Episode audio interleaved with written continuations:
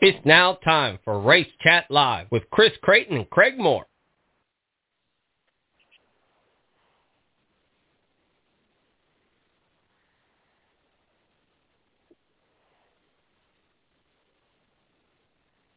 You guys are live.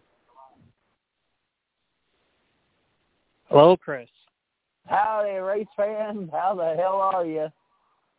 It's a Race Chat Live, another Monday night. I hope that y'all had a great weekend. Glad to have you a part of our show here this evening. I'm Chris. Uh, that's Taz that you just heard. Should be, uh, I think it's Craig Moore. I don't know if he's Craig's on the phone with a not. Craig's on the phone with a client, so he'll be in in a few. Oh, okay, okay. All right, Taz. Well, where where do we kick off, man? Well, we're gonna run the program. Um, I'm kind of running down for everyone here. For for the first half hour view Atlanta, um, we have Tanner's Racing Photography supposed to be coming on at eight thirty. We'll have him on for about half an hour, like we usually do for our guests. Um, and then we'll do a quick commercial break right after our guest gets off. Um, and then right after commercial, we'll do about half hour of uh, any local uh, dirt racing or asphalt local racing review, uh, especially a short track super series. Um, a lot going on this past weekend for them. They had two races back to back Saturday, Sunday. The Cajun region opens up this weekend. Um, Chris, if you have anything with Why Not going on, you could throw that right in um, during that time. And then our last half hour, well, Bristol on dirt, baby. It's Bristol, baby. But uh, Atlanta, um, say this: John Hunter Nemechek and Kyle Busch put on a show for the Truck Series. Xfinity wasn't. Xfinity delivered like they usually do, and Cup. Um, I'm sorry, was not great with the race. Was not that great with the race, but um, well, Truck Series. What do you think, Chris? What do you got for your input?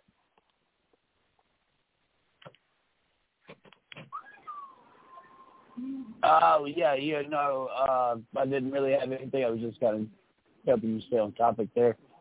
Uh, so the trucks, I really thought that they were uh, probably the most entertaining of the week, even though Kyle Busch did kind of run away with it, uh, back to his winning ways, I believe. Uh,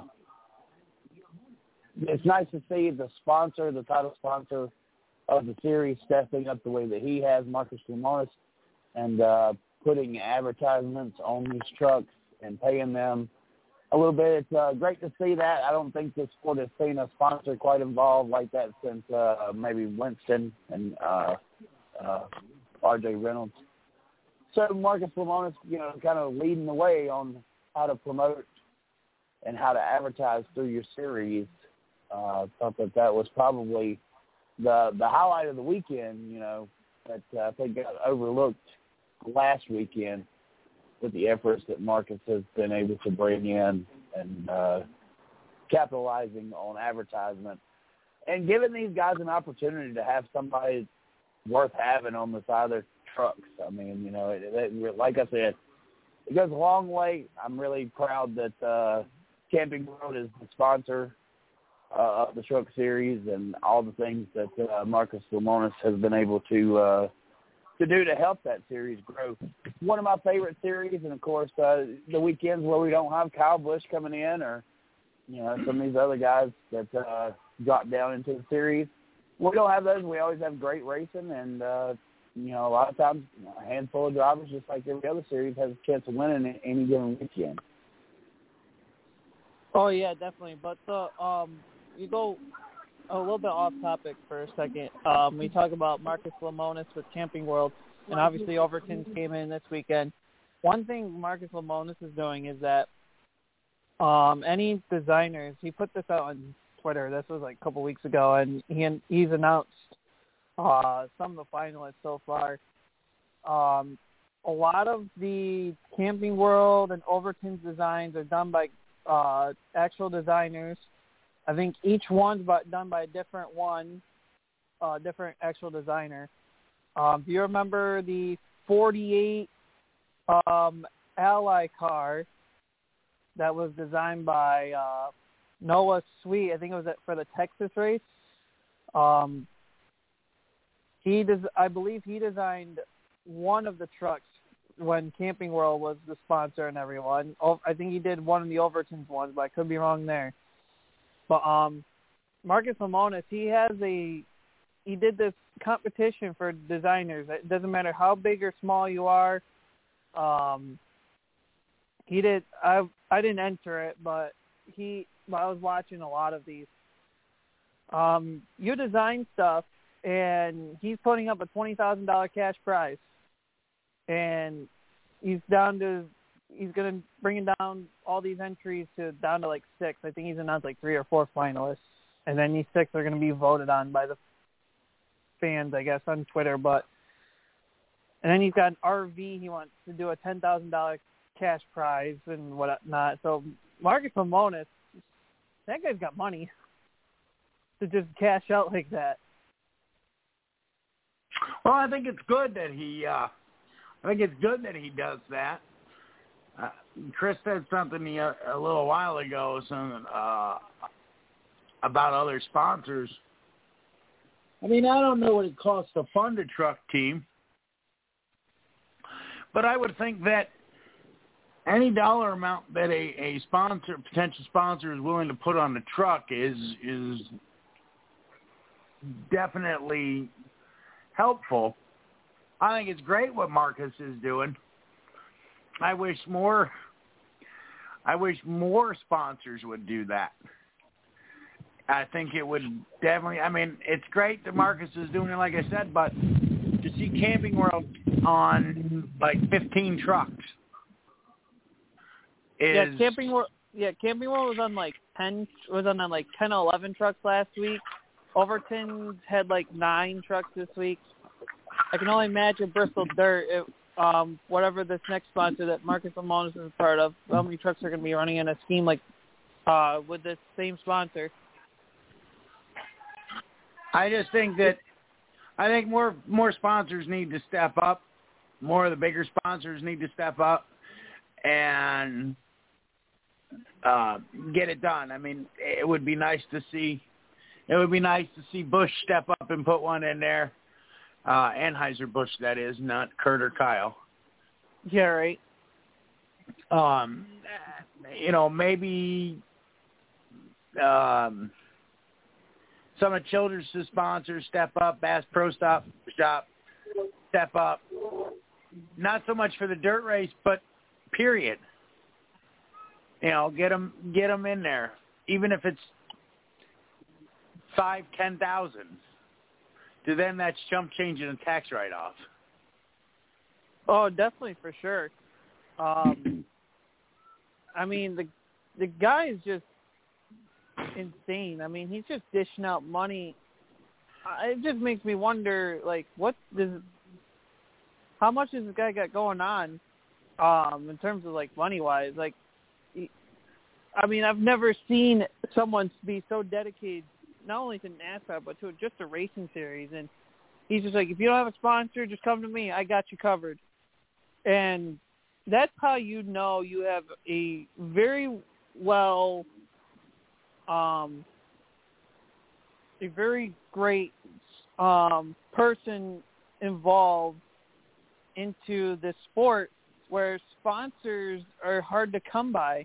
And Mark is just like, hey, you want to race in the truck series? You want to race with the top series? You're struggling for sponsors? Fine, come to me. If you have a good reason, then fine, we'll do it this way. Yeah, I just Yeah. think it's I just think it's great. Well, and and I don't know if you guys are familiar with the Profit.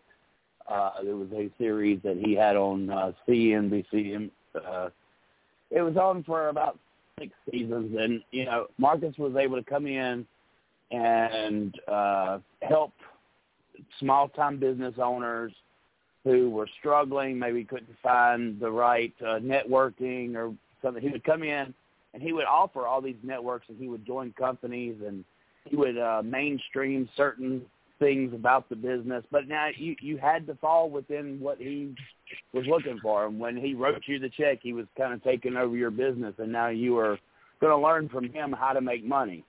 Um, I think he's taken that and he's instituted that into what he's doing with the title sponsor in the Camping World Series. It's not the first time we've seen guys like uh, J, uh, J.D. Stacy. I think it was that was all over all the cars back in the old day. Um, you know, uh, there's been several times where you know sponsors have come in. We've seen it uh, with K9 in in the previous past. Uh, that company was kind of everywhere. We're seeing it with Black Rifle Coffee now. That company was everywhere. But but Marcus really does have the collateral in the back backing to be able to do something like this. Of course, you know Gander Mountain, Camping World, and Overton's, and along with a lot of other small businesses that he uses to network. It's no telling what what those businesses might uh, you, you might see on the sides of these cars or these trucks, I should say, uh, just because uh, the, the philanthropist uh, that uh, Marcus is, and uh, I got a lot of respect for him. I, you know, he's uh, he's Felix Sabates, but with a with a deeper pocketbook, I think more free to spend. Felix wanted to spend it on race cars. Marcus really seems to be uh, uh, focused on making the sport um, more more presentable. It's similar to what he's done eh, with helping out uh, small time business owners in his uh, more marketable career. Yeah, a lot his, more marketable. His estimated net worth is five hundred million. It's really not that much money, guys. I mean, really, when we're talking about we're talking about the business leaders of the world, uh, five hundred million dollars is chump change, guys. So we're talking guys that with eighteen eighteen billion dollars. You know, some of these uh, uh, NFL owners are worth, you know, the NFL franchises are worth, you know, ten ten billion dollars. So uh, you can only imagine what these owners are worth. But five hundred million dollars is a good is a good starting point, and uh, I'm glad to see that he is uh, just as passionate about racing and wanting to keep it. Uh, as mainstream as possible. Like I said, there's probably no bigger uh, character right now in the truck series. There's no bigger story in the truck series than what Marcus is doing uh, to help a struggling series that has a lot of potential, has had very rare, very limited identity other than trucks. They haven't really had the stars of the of the truck stand out. Not since the Onion and Ted Musgrave and Johnny Benson. Not since those guys have kind of retired. So I'll I'll push it back to you, Taz. Yeah, well, Marcus is Marcus is fantastic, and I mean, it just boils down to um how he he gives feedback on designers. I'll say that for for sure because people have posted stuff like saying, um, "Hey, I got a truck ready for you. If you want to put it out?" And Marcus would be like, "I like it," or the, or if he there's certain parts of it he doesn't like, he'll let you know. He want like he doesn't care who the designer is for his trucks, as long as you put out a product that he likes um, if he doesn't like it, he'll let you know. If whatever adjustments you need to make, he'll let you know. I mean, if and the one thing that of him being a kind of like promoting, I guess you can say, um, he wants to make sure that not only the quality of racing is on the track, but if you're going to have good quality racing and you're going to uh, design a truck for him with his uh, company, um, you're going to do it right he wants his product to look good. He doesn't want it to look like bad or look like well, how it shouldn't be. And I mean, now you can say he's a he's not only a uh, fan of the, but I guess you can say fan of the the, the fans at this rate.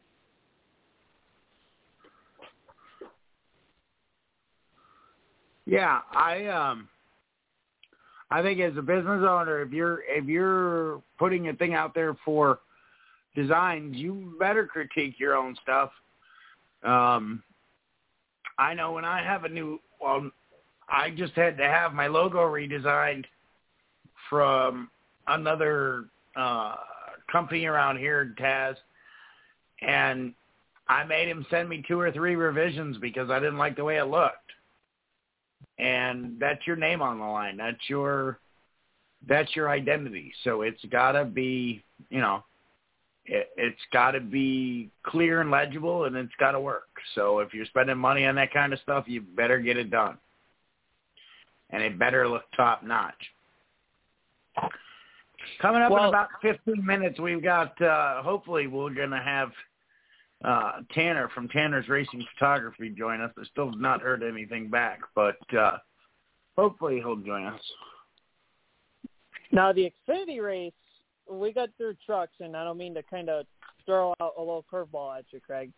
Um, but Xfinity, wow. Um, I mean, from start of the green flag to post race, um, you had a lot. You had a lot going on. I mean, Xfinity delivered I think they extremely delivered this time.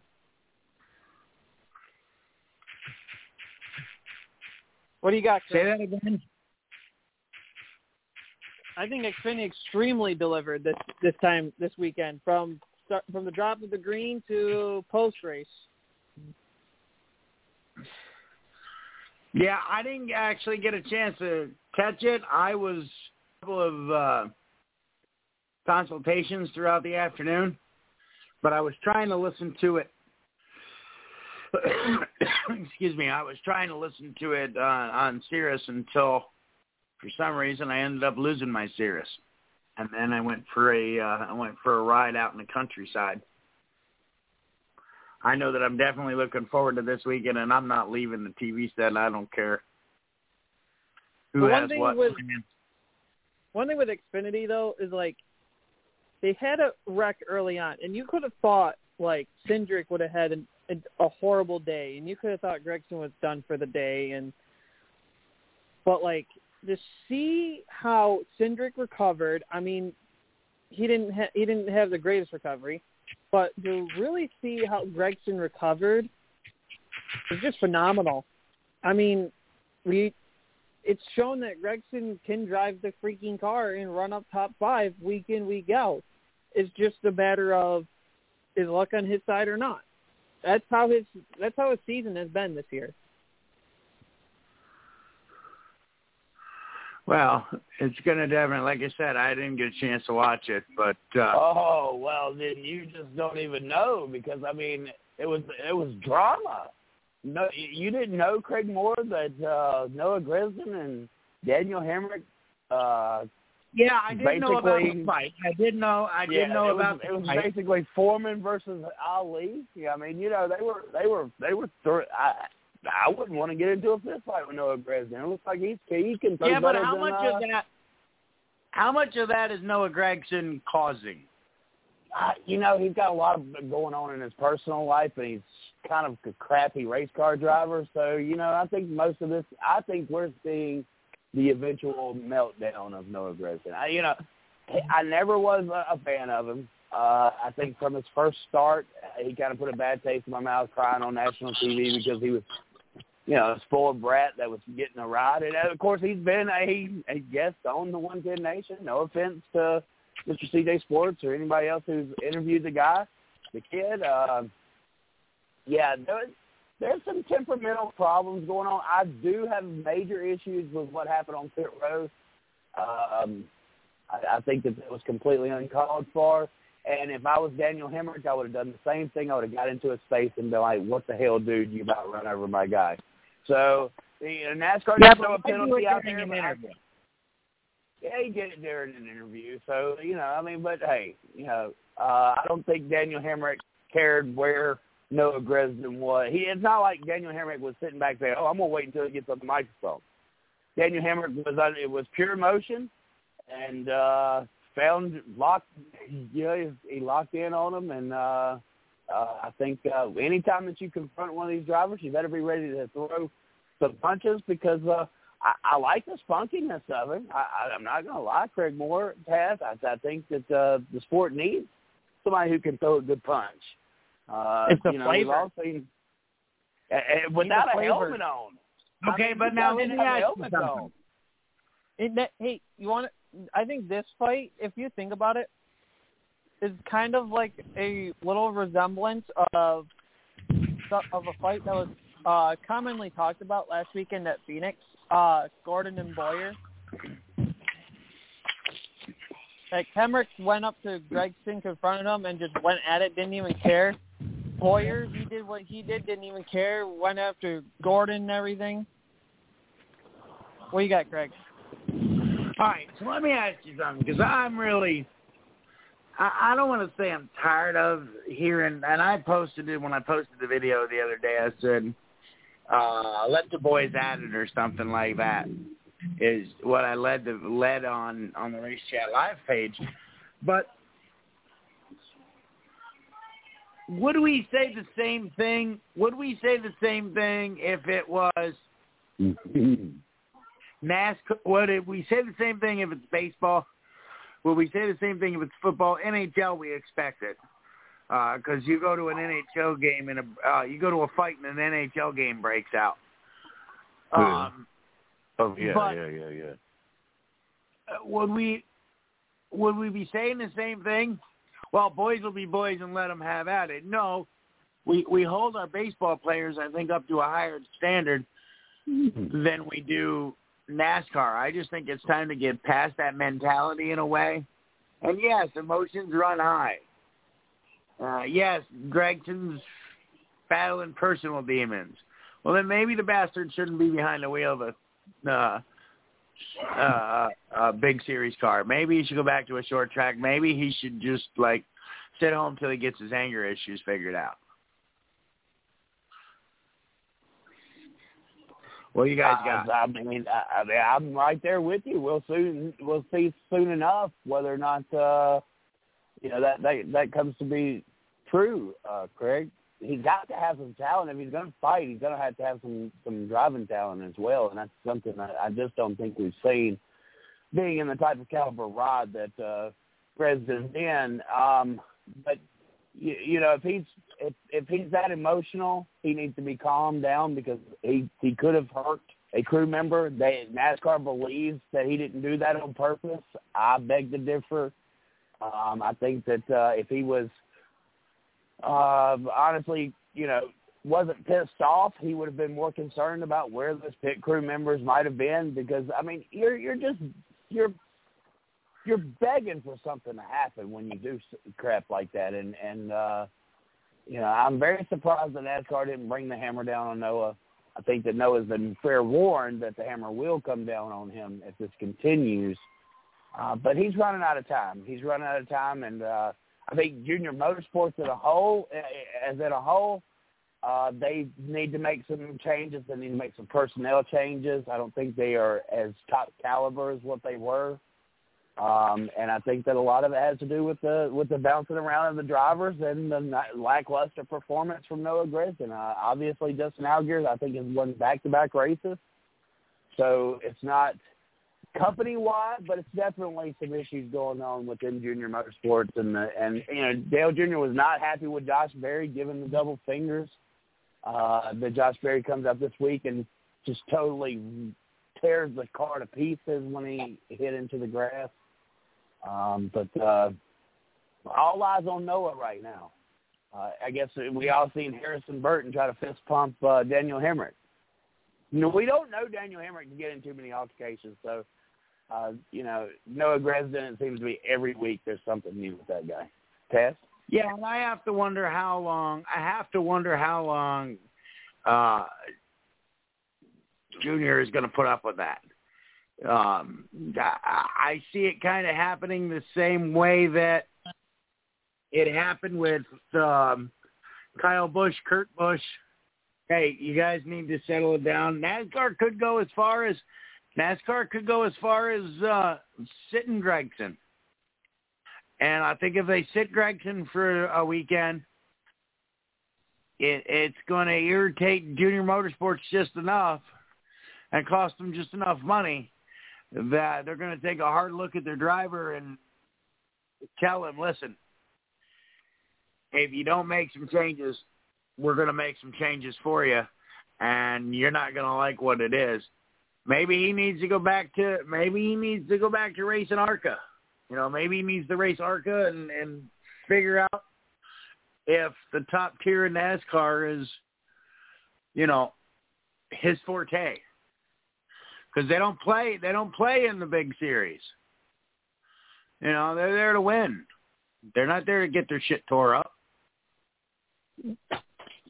So, the one thing, the one I I'm just saying it this way on the racetrack. Um, whether uh, I'm assuming something must have happened on the track um, between him and Hemric. But if you're going to settle things on a racetrack, can you do it on the racetrack, not on pit road?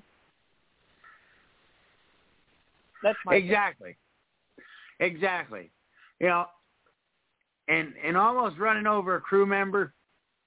NASCAR really needs to take a look at that and see if um, if that's what they want as a representation of their sport. And if they do, well, then they've got some serious issues. Because they didn't put up with it from Kyle Busch. I don't know why they put up, or Kurt, I don't know why the hell they put up. And Chris, I don't, uh, Taz, I don't know if you remember this. No, it's not, Lee. It's not their first confrontation. Chris, I don't know if you remember this, but do you remember when Jimmy Spencer got out of his car and punched Kurt Busch while he was still sitting in the car? I yeah, uh, well, I believe I, I thought that that happened in the in the uh in the in the Hollywood uh whatever it was called back then. But yeah, I, I thought it was after the race and Kurt Busch left with a black eye. Is that the one you're talking about? Yeah, while he was still sitting yeah. in the while he was still sitting in the car. That Spencer didn't, go want over to talk. real big with NASCAR when Jimmy Spencer did that, and you know he paid he paid handsomely. He might as well have just written a check to an ex-wife because he well, paid dearly. I think it cost him his ride at Chip Ganassi, to be honest with you, if I remember correctly, at the uh, Ganassi Sabates at the time. Um, but uh, yeah, you know, tempers flare. That's what happens. But uh, there's repercussions for it. So that's um I think we need another change. rowdy boy, other than because Kyle Busch seems to have lost his edge on that in that side. Uh, but you got to have the performance if you're going to be uh, have the reputation uh, for for for being a fighter. You know, and I, I'm just not sure if Kyle, Kyle Busch Busch ever really was. Kyle Busch losing losing his edge? Nope. I'm here. I'm I'm here just so I don't get fined. Nope. I love that. You know what? Um, it kind of remembers. It kind of reminds me, and Miss Lee will get a kick out of this. You guys will too. John Wayne. I think it was John Wayne that said, "If you're going to be stupid, you better be tough." And Noah Gragson. no, Noah Gragson may want to uh, pay attention to that because uh, that could be a very valuable lesson. Could be a very valuable motto for him.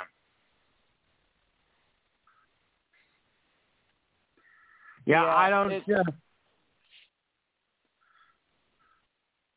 I just don't see um much coming out of that. So, um, anyways, that's Xfinity. They had the Dash for Cash qualifier.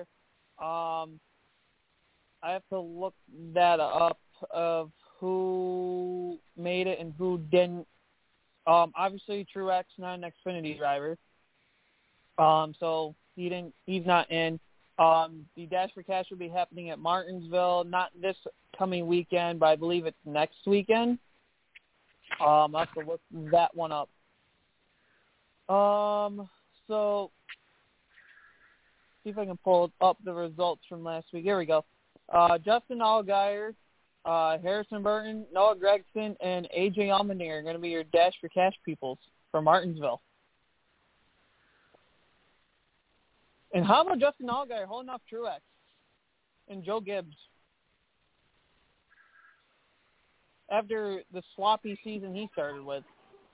Yeah, that was almost a no doubter that you know uh, Truex was going to win, and uh, you know Allgaier pulled it off, man. Nice to see. I mean, you put nice it that way. Xfinity, yeah, it's just nice to see Xfinity drivers uh, capitalizing on on their series in their series. I mean, you put it that way when you said Allgaier, uh, um, Allgaier held off Truex when Truex dominated the race. We can go. We can transition into Cup where Larson dominated and put a put a lap started lapping them till like what 13th or 14th at some point, and uh Blaney comes out of nowhere and goes, "Sorry to spoil your part, spoil your party. I'm gonna win this thing."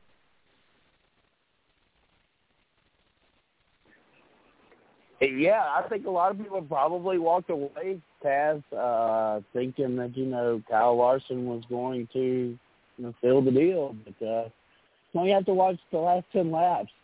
It was unbelievable. Like uh, you know the the third place car was eight seconds behind. I really thought that Larson had it in the bag. I, by that point in time, I was kind of bored with the race. Thought it was kind of boring. You know, how Atlanta wasn't slippery. We didn't have much action. You know, it wasn't people bumping and sliding and pushing people out of the way. So other than the Kurt Busch incident, I believe in uh, I think that might a, a flat tire by somebody. Um, that was kind of a lackluster event. It did not get it did not speak well with the Jeff Gluck Weekly. Was this a good race? It was forty nine percent no's to the fifty one percent yes. Um, but uh, you know, anytime that you have look, what made the Cup race so awesome wasn't anything that happened while they were making laps. It was actually the end where Ryan Blaney picked the kid out of the stands who had his shirt on and gave him the flag, dude. I don't know about y'all, but that touched me. It it, it touched me in a way to where I was I was happy once again to be a race fan. Like I, I don't know what y'all gone through in the last year, but there's every year we go through we go to a race. Every year we go to a race, right? Every year we go to Talladega. We have that time to interact with folks and to be around nothing but people who, who think like you and have the same love and passion that you do. And, and so it's sacred when you're at a racetrack. It's sacred when you're there on Sunday. And that interaction between even though it was one fan that got interacted with, Ryan touched all of our hearts because that was what we've missed over the last year. That's what we had to sacrifice. And it's a damn good driver. I'm not, not necessarily the best driver in Cup, but a damn good driver. Didn't forget where he come from. Looked at that kid in the stands, seen that Ryan Blaney shirt and said, man, come here he didn't just make that kid's day. He made my day too, and I'll forever be a Ryan Blaney fan because of that act of kindness. That's what racing needs, and it's been so long since we've been able to do something like that.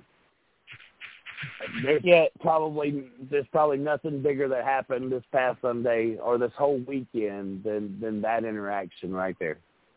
Well, you know what, and that's what makes that's what makes this this sport so great is the interaction. And Taz, I'm sorry, I didn't mean to cut you off. I thought I had sent a message. That's what makes this sport so great. The interaction that the drivers have with the fans. Um, he obviously spotted this young man from the crowd when he got out and thought, hey, let me make this kid's day. And he did exactly that. And like you said, he gained so much respect, I think, in the uh, in the racing community.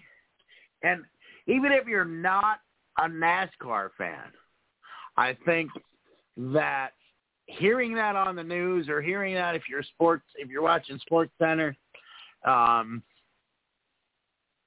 that just makes you maybe perk up and go, hey, maybe we need to watch this guy. Maybe we need to start paying attention to this sport. And I, I just think it's super cool, and it just shows what a uh, what a great PR person.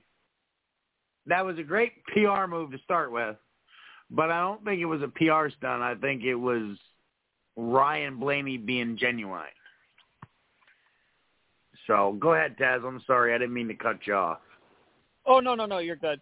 Um, no, because you hit it on the mark there, uh, Chris and Craig, and um, I mean, I kind of mentioned something before, like Blaney literally, yeah, he did a burnout later on, but to start off his victory celebration, though, um, by coming down the front stretch, just taking a quick look at the fans, turning around after he got past all the grandstands, just before turn one, turning around, saluting all the fans, um, and then to come back, grab to come back and sit on the start finish line.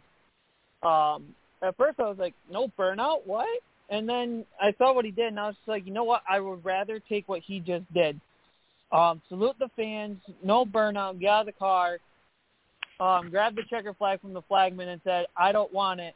Make this kid, uh, who I have no idea, in times like this, for the first time Atlantic expands back into the grandstands uh, for a NASCAR race, mind you.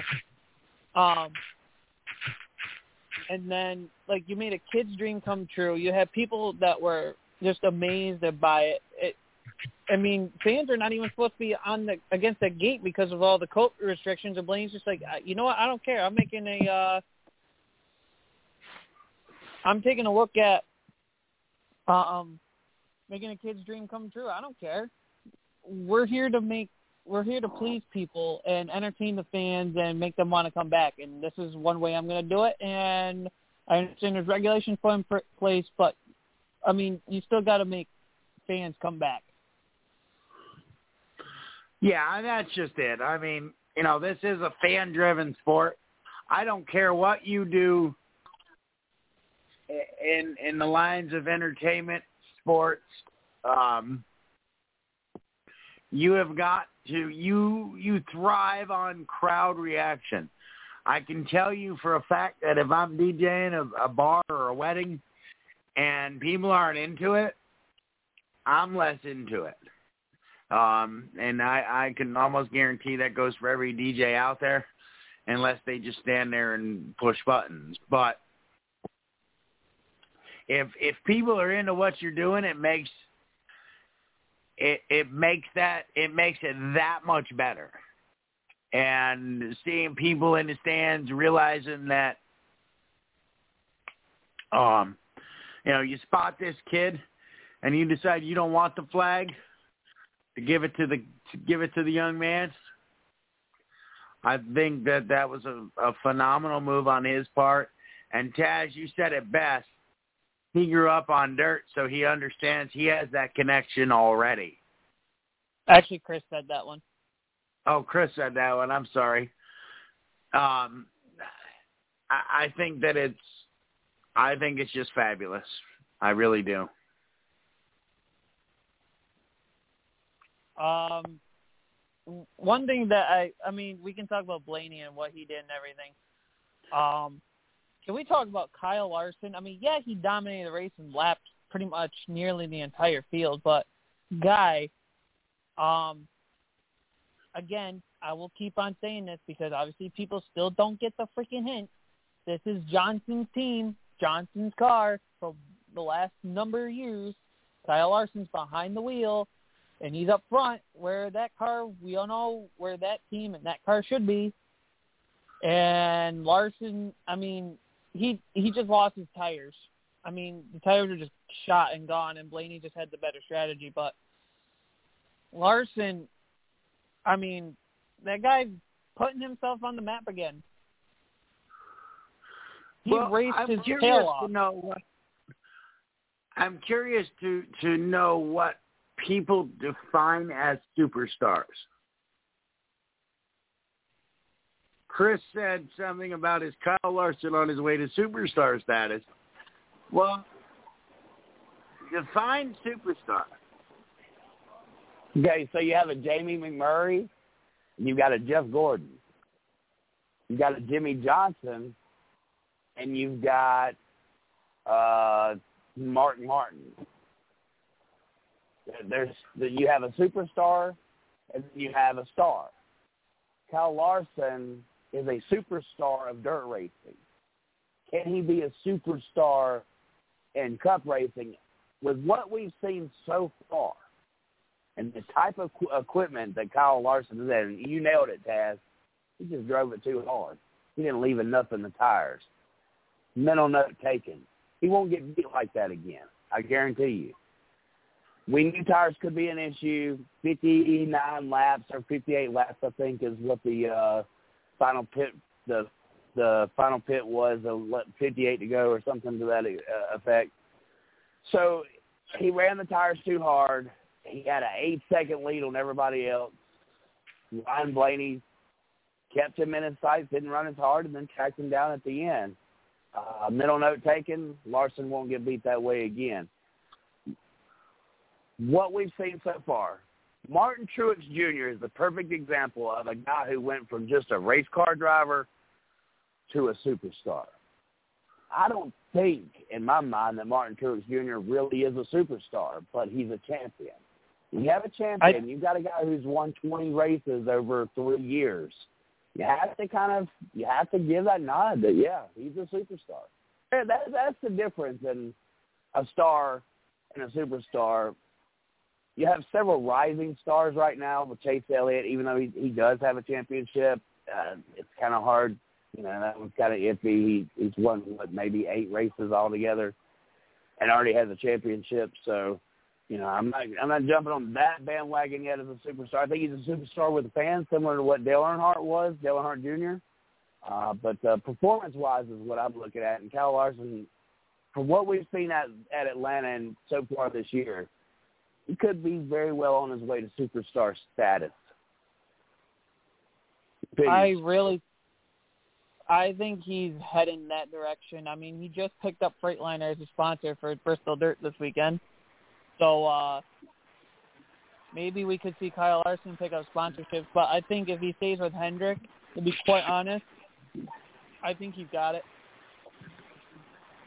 I think we could see at least one, maybe two championships out of him with Hendrick, as long as he stays with Hendrick and keeps performing the way he is. And obviously, Cliff Daniels is a perfect crew for him. Um, I mean, Cliff Daniels, we saw what he did with Jimmie Johnson, how he turned that team around when he first joined. Yeah, he struggled at first, but once he got comfortable and got used to everything, we we saw the true potential come out. And unfortunately, I I don't know if it's the 48 that's just cursed or Johnson just didn't have the luck. Um, but we're we're seeing um, Larson with this old Johnson team perform of how Johnson used to be when Johnson was winning championship after championship. Craig, what do you got? Yeah, I just you know, I think that I agree with Chris's synopsis of superstar versus star. I just was curious how others define it. I I totally get it. I, but I think that that phrase superstar is thrown around way too easy, and it needs to be you know really considered. Chris, you wanted to say something about Daniel Suarez? I'm interested to hear your thoughts on on our friend from across the border. Yeah, Mr. Suarez fan. Hola, amigo. and uh, uh, you know, uh, I am a, a big time Suarez fan. I like I like the the white Mexican. I think that uh, that he is uh, overperforming. Trackhouse seems to have a lot going on good for them right now, and I and I'm very impressed. If y'all weren't impressed with his performance this past weekend, then I don't I don't know. It seemed like a lot of the back marker teams did were pretty successful this week, so I won't I won't go too far overboard. Uh, but you know, you're seeing a brand new team, semi-competitive right out the box. I think uh, uh, the Suarez experience is is finally paying off. And uh, you know, one thing we're not seeing is them overdriving the car. I think that's happened so many times when somebody wants to prove something, they overdrive the car, and they wind up uh, in wrecks and uh, hurting the equipment and not getting the finishes. Unfortunately, a pit uh, pit pit road penalty or something happened on pit road that uh, that knocked him out of a top ten finish. But all in all, I, would give uh, Suarez a, a, a 10 out of 10 in improvement this year. Um, you know, he's uh, not only have we gotten to see a little bit of his personality through his uh, on camera uh, broadcasting, but also uh, we've seen uh, a lot better, a lot more patient driver behind the wheel. I honestly think in the Gaunt Brothers cars and and, and uh, Stewart Haas, he he had this uh, chip on his shoulder, and it didn't really work out for him. Some people, you know, it works out for other people. It just, you know, they wind up over driving or not really able to capitalize. And Suarez is in a good place, and he's surrounded himself with some uh, with some talented uh, uh, people from within the sport. I, you know, he's got. Uh, it's the first time ever that two Latin Americans, uh, crew chief and uh, driver, have been uh, put together in the Cup Series. Uh, of course, there's a Latin background with uh, Pitbull, who is one of the owners of that race team. Um, man, I'm telling you, it's it's really good to see uh, Suarez capitalizing in his new deal. Uh, I wonder about your thoughts. Uh, Suarez, I mean, you nailed it. Suarez is there. Um, we could see potential at Trackhouse. Um, question is going to be, can he outperform 23XI Racing, who which 23XI Racing wants to expand to a second car already? And we're not even halfway through the season yet. Um, I'll laugh hysterically if uh, Trackhouse and Suarez outperforms 2311 at the end. Um, I mean, you put all your cards on Bubba Wallace for great marketing wise, I guess you can say. But I mean, for driver talent wise, do you want performance or do you want um, performance or do you want just marketing just to put your name out there? I honestly would go with somebody with talent and not so much marketing wise versus somebody who's got a huge market and no talent. I mean, that's my opinion, and Trackhouse nailed it on the spot. I kind of think Suarez kind of maybe. I'll say this on Gibbs' part. He can Suarez can say Gibbs kind of gypped him, but I feel I just feel like um, Suarez just got rushed. Um, and Suarez believes Gibbs gypped him on equipment wise. I don't think that's the thing. I think Suarez just got rushed. Um, him with Stewart Haas, Suarez had some bright spots there, but Suarez was just there to keep the seat warm for Briscoe or not Briscoe Custer. That's all that was. Um, I think Suarez riding with um, the '96 team last year um, and basically just keeping his nose clean as long as he finished the race. I think I think last year was kind of that year where Suarez was just kind of like, you know what, I have nothing to lose, so we're just going to go for it. And this year, he's kind of seen that, and now he's like, let's see if I can do that and put it in a more competitive equipment.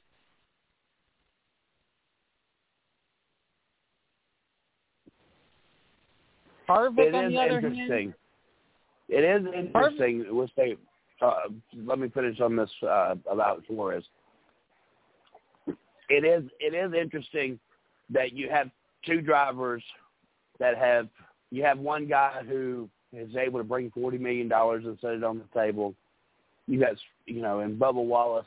You got another guy who's you know got the uh, drug pen of of, of of Mexico, Slim. Uh, he's you know this big uh, entrepreneur, I guess is, is a better word that you should say instead of a drug a drug god or whatever it is, a, a kingpin. Uh, but he's, you know, he's got money, but it's not the type of funding that Bubba Wallace has brought to the table. And by stats, Suarez is really actually having a better season, in my belief, uh, than than Bubba Wallace. Does does this make Michael Jordan go out and sign Suarez maybe next year to bring him on board, or maybe they maybe they bring the whole uh, 99 team on board? I'm not sure. It's going to be interesting. Yeah, no. But but it says a lot that they're already looking for a second driver, which it really shows the commitment that this team's going to be here a while. But it also uh, makes you wonder if there's already crinks in the armor because Michael Jordan wants a winner, and if he's not, if he doesn't believe that Bubba Wallace is capable of winning, uh, then they're they're going to be looking for a replacement pretty quick, and that may be what we're looking at right here. All right, so I pulled up some stats here. Bubba Wallace versus Daniel Suarez. Before we get to Harvick, uh, real quick, before we kind of take a quick commercial on here. Bubba Wallace currently sits 19th in points. Suarez 23rd. There's not much of a gap. Bubba's got 118, Suarez 95. They're both outside the playoff bubble at the moment. Um, they both each have one DNF. Um, no top fives or top tens that I'm noticing here. Suarez, as a matter of fact, has led more laps than Bubba Wallace. It's not much, but it's still there. Uh, Suarez has led 16 laps co- compared to Bubba 7. Um, I mean, you're talking Bubba's 26 behind the playoff bubble and Suarez is 49 behind the playoff bubble. I mean, there's a 23 point gap right there. And I think at one point Suarez was nor- near like the bottom of the standings at one point, and Bubba was inside the playoff bubble. And look at the next few races to here, and Suarez is uh, gaining ground on Bubba. I do believe uh, we could, if Suarez can keep that consistency train going, we could be seeing something. Now, Harvick, on the other hand, I don't know what happened to him this weekend. Oh my God! Talked about favorite and then just doesn't do it.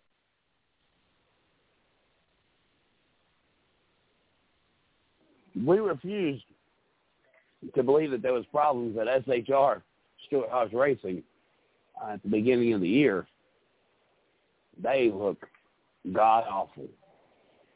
They're they're not a competitive Ford camp team right now. I mean, I what's going on over at Stewart-Haas Racing. Um, they I really Harvick just I don't have an answer for that. Harvick currently uh, sixth in points overall. He's the third He's uh, third amongst Fords. Uh, Logano one, Keselowski two, Harvick three, Blaney's four. Um, when it comes to the playoff uh, projected playoff rankings, um, Harvick sits tenth out of sixteen. That's a major yikes. Um, the next Stewart-Haas guy in line after Harvick, if you look at regular standings, um, Let's see. Blaney Probably Byron. Cole Custer. You're right. In 22nd. That's Almirola all the way down to 26th, and Briscoe. Oh, Briscoe and Almirola tied. But you're going from sixth to 22nd, Stewart-Haas. After what you pulled last year or the year before. I would I might want to start hitting that major panic yikes button. If you're not hitting it, I would start considering it.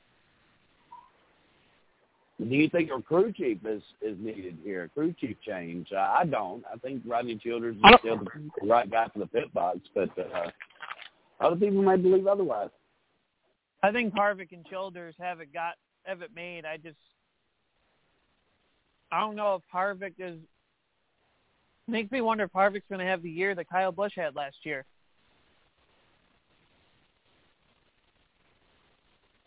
But at the way we're looking at in terms of different winners, who knows? I mean, we're six races in, we've had six different winners.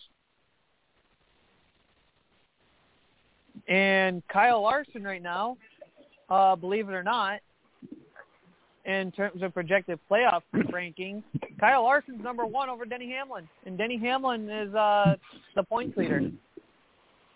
Wow. I would not be surprised if the bookies have not moved in favor of Kyle Larson uh, for the championship. We'll we'll cross that bridge in the last hour, second half of the last hour. I mean, you got Larson one, Hamlin two, uh, they have the same amount of playoff points, but reason why Larson gets over is obviously the win. Truex three, Blaney four, Byron five, Logano six, Bella seven, Keselowski eight, McDowell nine, Harvick ten, uh, Chase Elliott eleven, Buescher, who sits 16th in points, is actually going to be projected 12th in the playoffs. 13th is Kyle Busch. 14th is Austin Dillon. Bowman and Kurt Busch round out the playoff grid. How about Bowman? He, eh, you know, they made a good point, and I, um, and I don't know why I didn't catch this when we made the picks last week. Bowman runs better on the more uh, slicker tracks. How do you think he got his win from Auto Club in Chicagoland? and um, he showed at Atlanta that that that he may be the the more of a slick track kind of person. What do you he think? He ran up front. He ran up front all race. I mean, um, I don't know if it's the type of track that he likes or if just Hendrick has the right package. But some races, you can look over there to the right, to the left-hand side, and you see Bowman struggling to stay in 16th or 15th. Then you come to a place like Atlanta where you really have to drive the car, and you look up there, and there he is in the top five. So, you know, Alex Bowman, I don't think we've seen the best of Alex Bowman yet. And really, I'll be honest with you, Hendrick is the new Stewart-Haas. They they're real well rounded, my friend. Well rounded. Like they that that is a heavy lineup at Hendrick Motorsports. You got Kyle Larson, Chase Elliott. You've got uh, um, uh, William Byron, Willie B, and Alex Bowman. And those guys, those those you fit all those guys in your top ten right now. Um, Miss Lee said it perfectly about Hamlin. Hamlin's doomed to always be a bridesmaid. Uh, so is Mark Martin. Yeah, true. He could be uh this era's version of Mark Martin. Um Hendrick I I really think Hendrick is back to where they used to be. Um if you look at it right now, obviously Larson, uh, second in points, but in projected playoff, he's number one. Um, Byron sits eighth in points, uh, fifth in the playoff projection. Chase Elliott tenth in points, eleventh in the projection, tenth in projection. I mean, Hendrick, in the last number of years would be lucky if they had one, maybe two cars. It'd be a rare occasion if it was three cars in the playoff grid. We're looking at all four making it this time. I mean, we already got two of them locked in. That, the that's if we see multiple nice. winners. That's if we see multiple but, winners, though.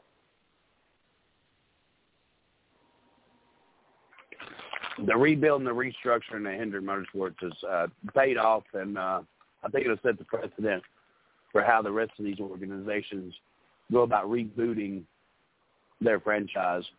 And uh, I would not be surprised by the end of the year if not only is has all four drivers uh, been in victory lane, but uh, but two out of four of these drivers are going to make it to the final four in the Hendrick Motorsports.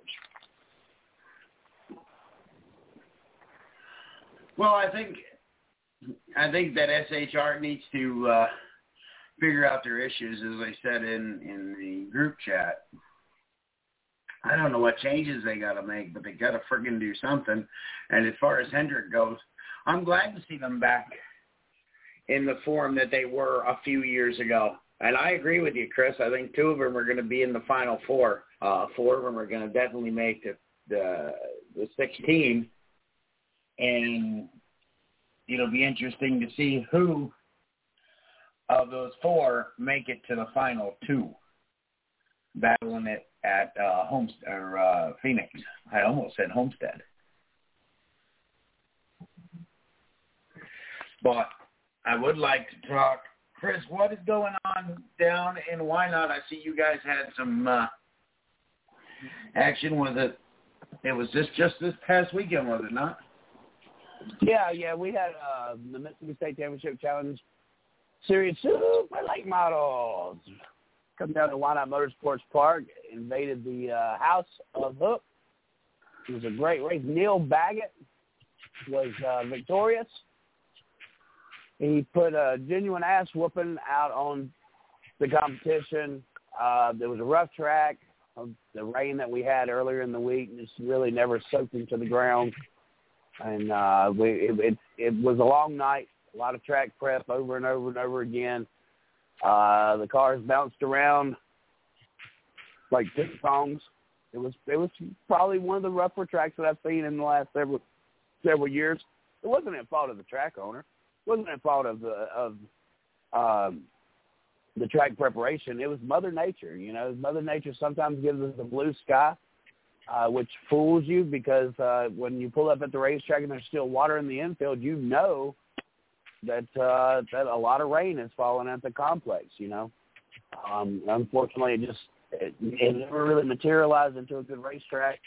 And like I said, they had to come in. They had to do a lot of prep.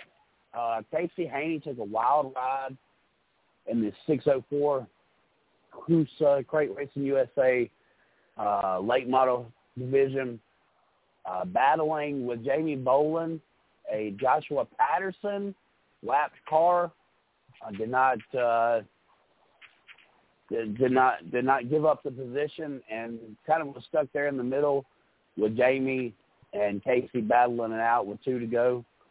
And uh, somehow or another, Casey ramped off the edge on the side of Joshua Patterson's lapped car and did a barrel roll in the backstretch. Uh, he Casey was okay. Car was completely totaled. The Halo did what it was, should have done thank goodness all the specs from the Hans device to the types of seats these guys are in um, really, you know, protects these drivers. The Halo, like I said, did its job. It's pretty scary crash. We had the uh, Southern Outlaw midgets that were there. Uh, little guy by the name of uh, Michael Magic uh, put a country ass whooping on the field, and uh, he once he took the lead, he didn't look back. Um, in the 602 sportsman class, uh, Kobe Pons won it, but it wasn't without uh, confrontation. Brett White was not happy with Kobe Pons. Uh, that eventually fueled, rolled over to Facebook, and they had some jabs at each other on Facebook. Uh, maybe uh, Kobe didn't race Brett the way Brett wanted to be raced. Brett has won 26 602 late sportsman late model races in the last two years. Been one of the hottest drivers uh, in the Cruiser USA uh, division, but uh, was not happy with the way Kobe raced him in the uh, in the sportsman class. Uh, Blake Hatfield won in the hot shot division. unfortunately, Tony Hickman had car trouble on his birthday. Wasn't able to capitalize on a short field this past week in the hot shot division. In the modified class, we had five modified, four modified, five. I believe Robert Cassida wound up breaking a rear end or a chunk or something. And uh, Hunter Wilbanks out of Rochester, Tennessee, I think it was. Uh, he's the one that capitalized on the win. Um, and there was another factory stock class.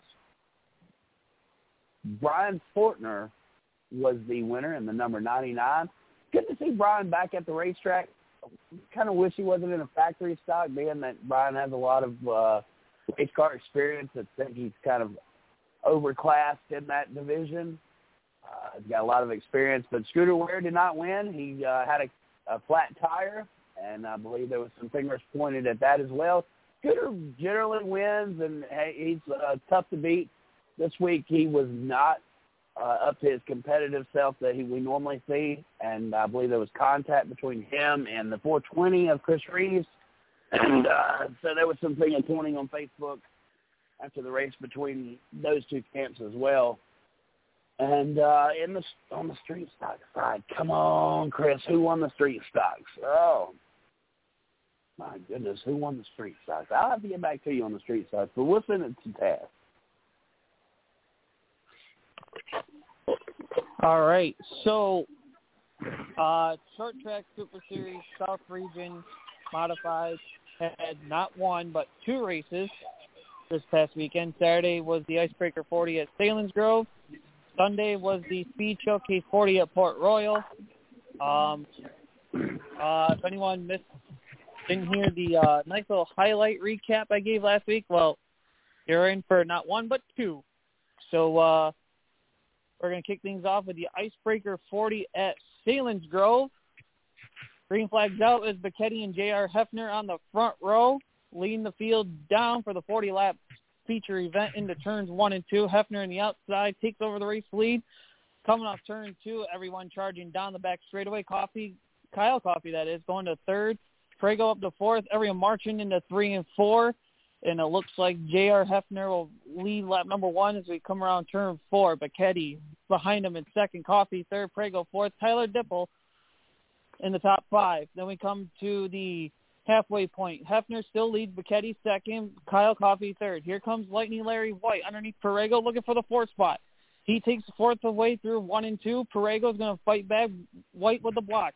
Meanwhile, in front of them, Coffey tried challenging for second. but Bachetti holds off. Bachetti's going to go into three and four underneath Hef- Heffner for the race lead. Heffner gets the run on the outside. Coffey gets to Bachetti's bumper and they head into turns one and two, 21 laps complete. Bachetti takes his nose underneath Heffner in turn number two. Heffner holds off, but here comes Coffey on the outside of Bachetti, looking for spot number two. Coffey trying to get that second spot. Bachetti's going to hold him off as he goes into turn number three. Underneath the Heffner 74 is Bachetti in the number four. The Wild Child looking for the race lead. Heffner holds him off as we complete lap number 22 of the 40-lap feature. Perego now underneath Kyle Coffey for third. Coffey holds him off, gets a run, takes a shot at Bachetti. Bachetti shuts the door as we go off turn number two. Lightning Larry White on the fourth. Underneath Kyle Coffey. Bachetti now to the outside of Heffner through three and four. Bachetti is your new race leader 23 laps into this feature. Throw blanket under 24 laps complete with Heffner, White, and Coffey as they battle for second, third, and fourth. Coffey gets by White, now working on Heffner into turn number three. Coffey takes a spot away. We move up to lap 32. Now make it 33 laps complete. Harry White underneath Kyle Coffey looking for second. Perego third. Shepard marches his way back up to the top five. Larry White can't get second from Coffey as they come down the backstretch, and a yellow comes up for Tim Buckwalter, stopping in three and four. 37 laps complete. Green flags back out. Bachetti with the lead. Coffey in second. Perego up to third. Matt Shepard, Superman, up into fourth. Perego looks underneath Kyle Coffey through one and two. Perego takes over the two spot, shuts the door on Coffey. Here comes Shepard. Shepard trying to get the third spot from Coffey into turn number three. Looks to the bottom. Coffey's going to hold him off. But Shepard this time is going to get the better run off corner number four as Coffey drifts up the track, and Shepard has the third spot by a tire. Bachetti still leads over Perego with two laps remaining. Shepard now shuts the door on Coffey. Here comes Money Matt Williamson in the number three. He's up to the five spot now as he's going to look to take the fourth spot from Coffey, but not without challenge from Larry White. White flag in the air this time for Andy Bachetti. He's got Perego on his hard on his bumper as we go into one and two for the final time. Bachetti looking for his first win since 2019 as he marches down into three and four for the final time. but Bachetti, the wild child, will hold off Anthony Perego. He will pick up the Icebreaker 40 win at Selinsgrove. Perego second. Matt Shepard just holds off Money Matt Williamson for third. And Kyle Coffey will round out your top five there. Over at Port Royal, you have Jessica Friesen and Stuart Friesen on the front row, Alex Yankowski and Max McLaughlin on row number two as we kick things off for another 40-lap feature at the Speed Palace for the Speed Showcase 40. Stu Friesen, your race leaders, they come off turns one and two. Here comes Mad Max, rim riding the wall on one and two. Jess Friesen is spot number two. Max McLaughlin, Matt Stengel, and Yankowski battle out for third, fourth, and fifth behind the two Friesens as Stu will come around to lead lap number one. Three wide with Stengel, Williamson, and Yankowski.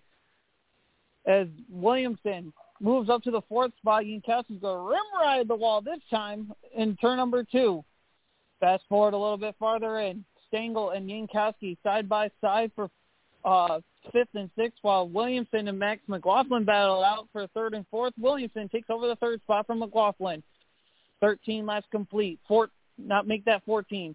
Stuart Friesen working with lap traffic gets around Brandon Grosso and Joseph Watson as Matt Williamson has caught up to Stuart Friesen. He gets by Joseph Watson. He's going to knock on the door of Stuart Friesen, but Friesen's going to get around Bachetti.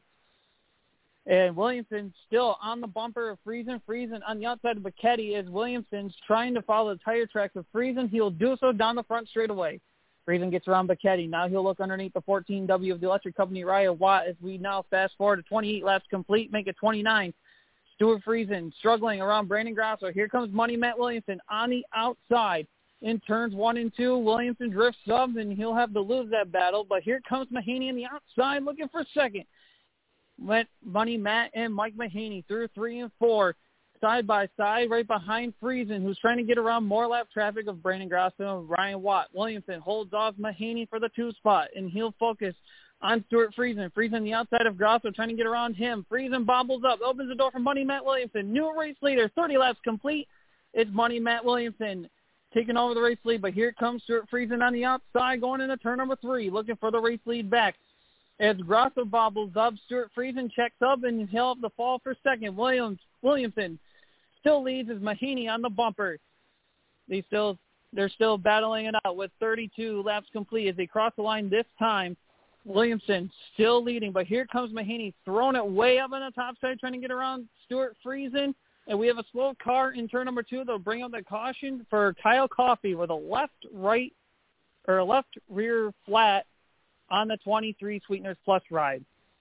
As we come back to green, Williamson leads the field down Mahaney jumps from third to second on the restart.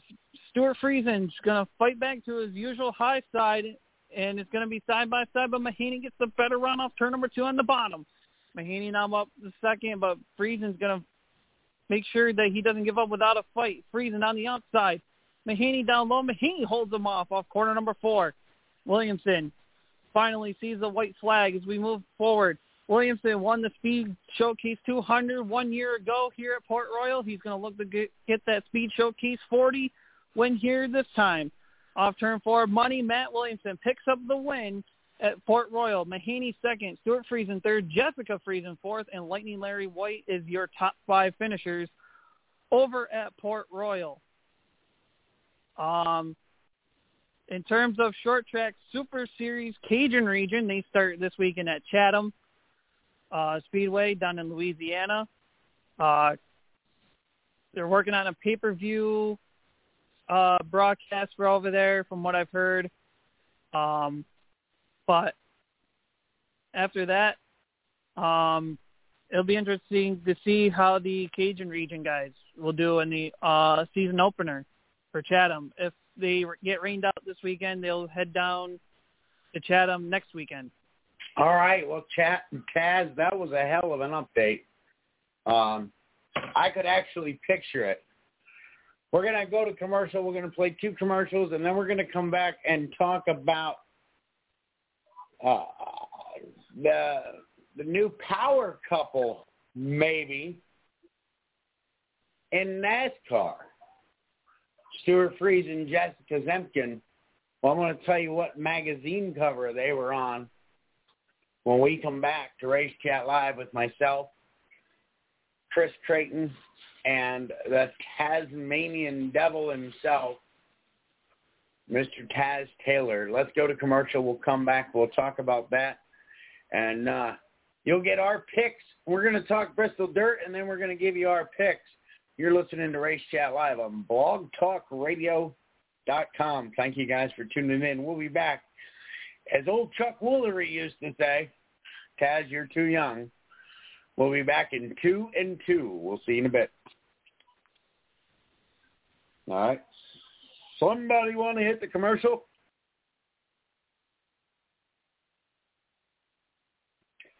All right, well, maybe we won't get them commercials played.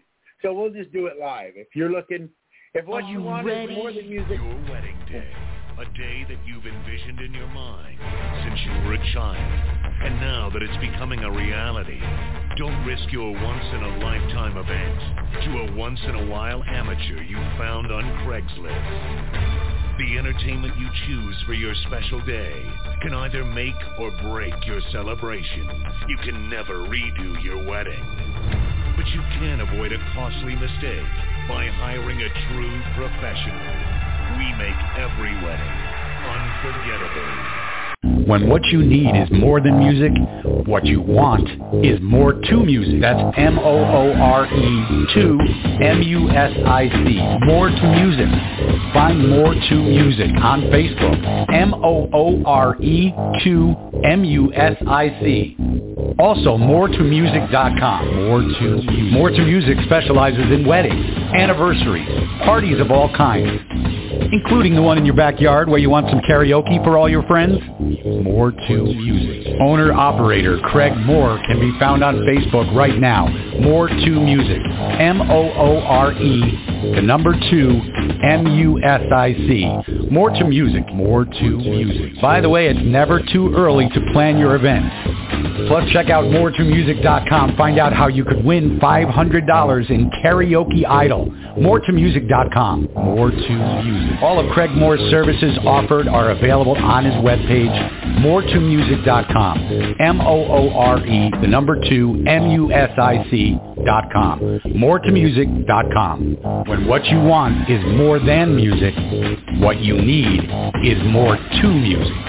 Moretomusic.com. All right, we are back. That is a long commercial. Um, so that is my DJ business. If you would have a need for entertainment, well, if you didn't uh, know, know where to go to figure out where to get it, I don't know what to tell you.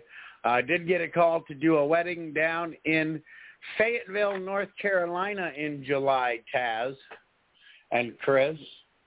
And too bad uh, CJ wasn't down in that area anymore because I'd stop in and visit him if it comes to fruition. But I don't know if you guys seen it. I don't know if you guys got a chance to uh, read the article that I shared with you just a few minutes ago in the uh, Race Chat Live page in our in our uh, chat. But Stuart Friesen and his beautiful and talented wife Jessica um, were featured in People magazine this week because they're going to be the first duo, husband and wife duo, to compete in the same race on the same NASCAR team. Since, Chris, do you know since when? I do, and I just want to see if you know it. And Chris is not there, and what, that's what, okay. what was the what was the question, Craig? The last time a husband and wife were in the Yeah, competed Okay. together in the same race. Who was it? Of, of course, and if you say Danica Patrick and Ricky Stenhouse, you're going to get kicked off the show. It was Patty Moise and Elton Sawyer. Danica Patrick. Exactly. And Stenhouse. You're kicked off the Exactly. So, um, but I will say this. I will say this. Five-year-old Parker, their son, is intrigued by his parents' participation in this event. Now, I don't know, Taz, if you've gotten a chance to meet this young man, but he is stellar. He is a stellar young man, very smart. Uh, Jessica said he's still very confused on that, I think. According to NASCAR.com, he says, no, Mom, Dad races the truck and you race the modified. And trucks don't race on dirt. Tra- trucks race on pavement. So he was kind of still getting his head around, wrapped around that idea. Um, part of me has to wonder who Parker roots for when they race against each other. Uh, something tells me that he doesn't pick his favorite racer. It's probably Kyle Busch. Um, telling the story of their participation in the racing event, Jack, Jessica said, will also be a great story to pass down to future generations of their family. This will be a story for our grandkids someday, she said. No matter what happens at this race, we went and did this. End quote. Went on to say, we kind of went out there, had fun, and hopefully it turns out well, Jessica continues. Hopefully, we'll see. Who knows what could happen. The athlete added, Stuart says no pressure, so I'm just going to keep having that mentality. All right, it's no pressure. However, how much of a feather in Jessica's cap would it be to outduel her husband on dirt in a truck, not a modified? I think it Um, would be a. I let me finish, Taz. I think it would be huge for her. Would it open doors for her on the truck team and that truck team? Listen, she's in that truck because her husband's part owner of the team. So I think the only way that it would open more doors is if another truck team tried to scoop her up, and I don't think Stewie's going to let that happen. Go ahead, Taz. I mean, it would be huge, yes.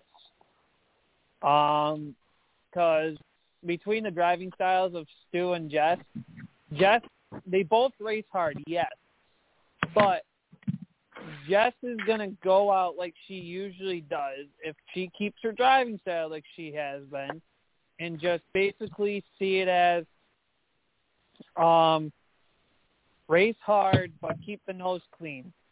It doesn't results can pay off later, but as long as you kept the nose clean and finished the race, um, that's what you need to do. Um, in terms of Stewie, well, we all know what Stewie does. We've seen him do it numerous times in different cars. He's just gonna, he's gonna have at it. He's gonna give it its all. He's gonna push his limits. He's gonna push the truck's limits. He's gonna, he's gonna do what Stu does best. We all know it. We've seen it um, whether if it's in person or on TV. We all know the driving talent Stewart's got. Um, Jess, yes, she's uh, got talent, but she's got the mentality of keep the nose clean, make it to the end of the race.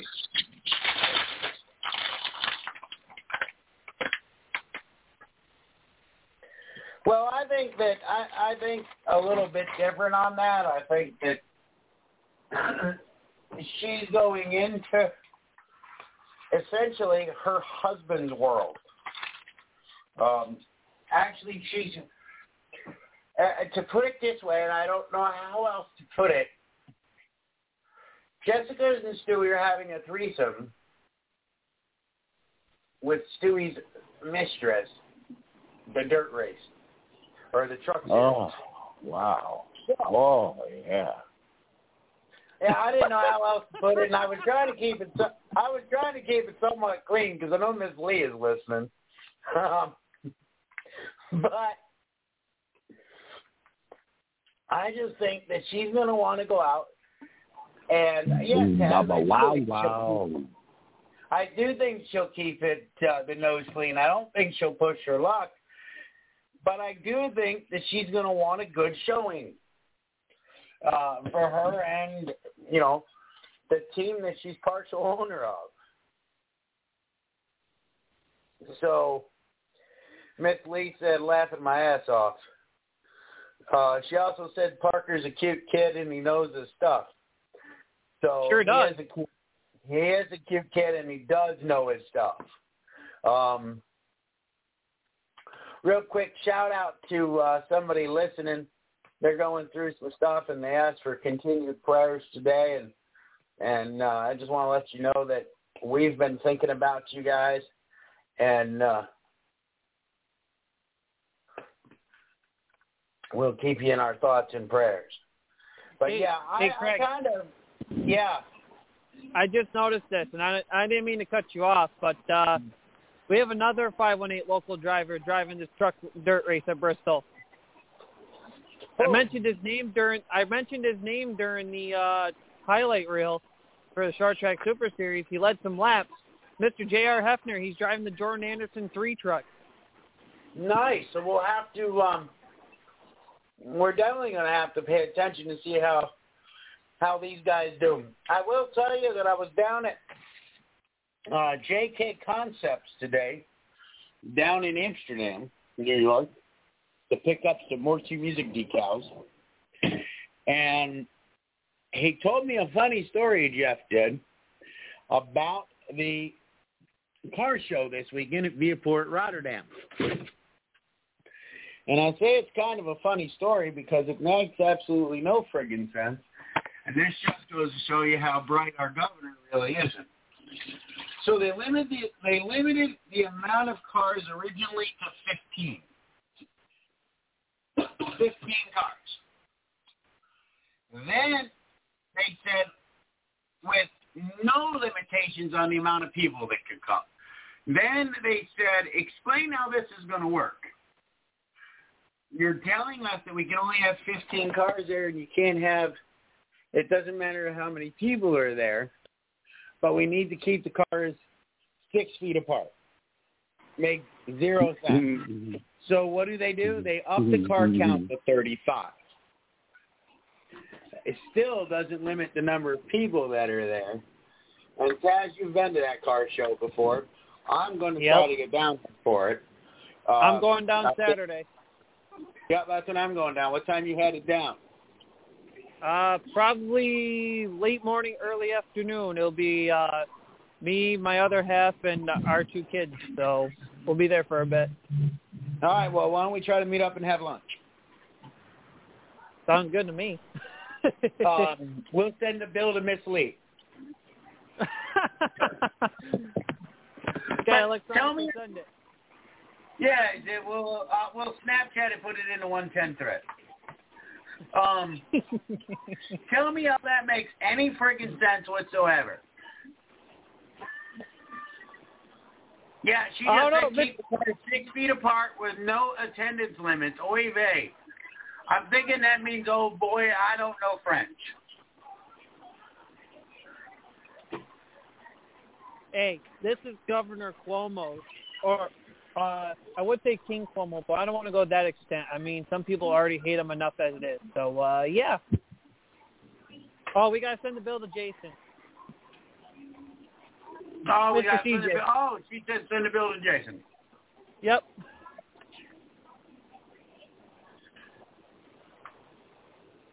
Yiddish.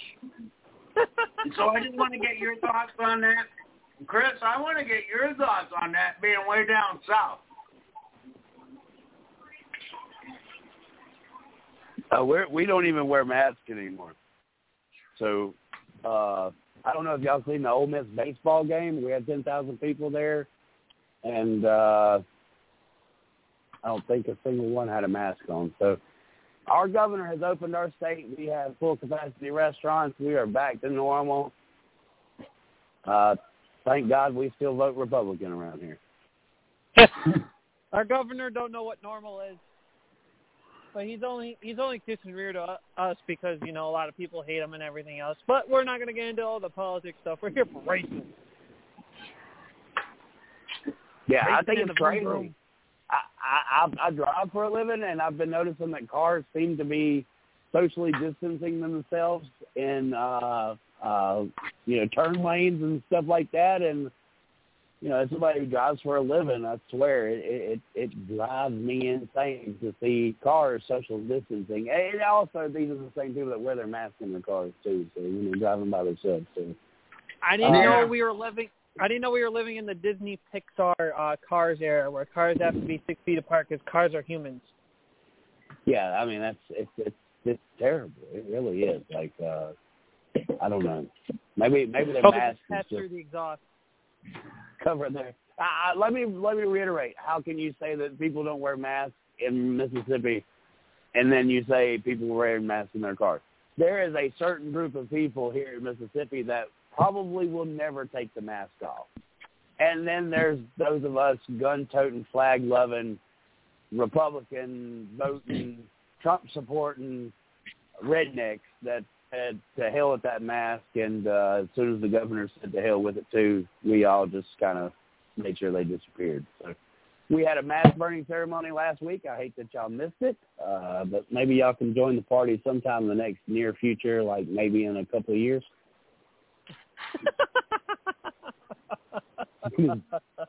Mississippi, we don't play around. right. We're also Golden. last in education, so that may have something Yeah, well, to do with that shows.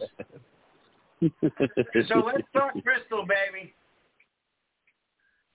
Let's talk how many Cup drivers are racing in the Truck Series this uh, this weekend. Woohoo! So, uh, entry list came out for the Truck Series. Um, Cup drivers in. Daniel Suarez driving the 02 uh, for Young's Motorsports. Um, let's see here. Chase Briscoe driving the Cory Roper 04. Bubba Wallace driving the Spencer Davis 11. Oh, good. Uh, Kevin we can write something else. Kevin Harvick driving the David Gilliland 17 truck. Um, let's see where else we got as I'm trying to scroll Maybe through Kevin here. Harvick will going to win this year.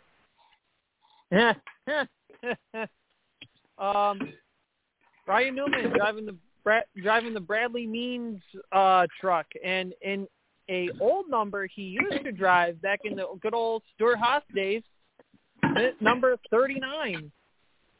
Um, Kyle Larson driving the Niece Motorsports 44.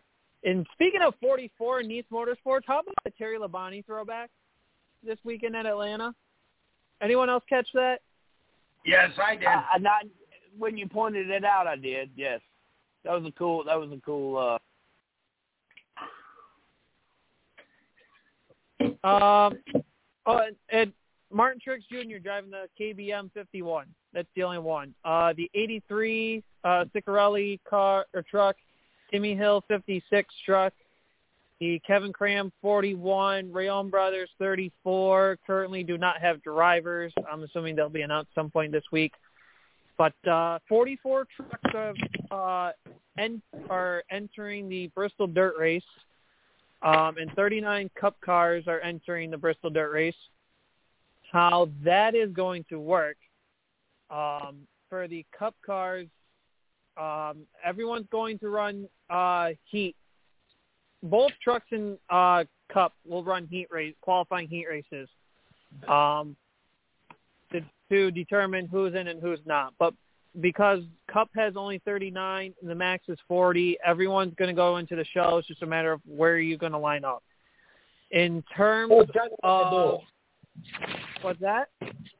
It's kind of like the duels at the beginning of the season. Yes, but it, but instead of uh, heat race finishes to determine the lineup, it's going to be based on uh, where you finish plus uh, passing points. Um, for those of you sprint car peoples that know what passing points are, I had to educate myself on that because I've heard passing points for so many times in dirt racing and never understood it until I actually physically finally sat myself down and actually educated myself on it. I understand where all that comes from. Um, truck races truck race has 44 trucks entered. Um, they're only going to take 40 uh, for the main event. However, uh, 35 are going to qualify through the heat races. Um, based on the heat race point system um, and the passing points. Uh, then the five there will be five provisionals after the heat races, and that will be based on the 2021 owners points. Um, if applicable, one of those is going to be a past champion. All right. You know, I've often wondered something. And see if you can see if one of you guys can help me out.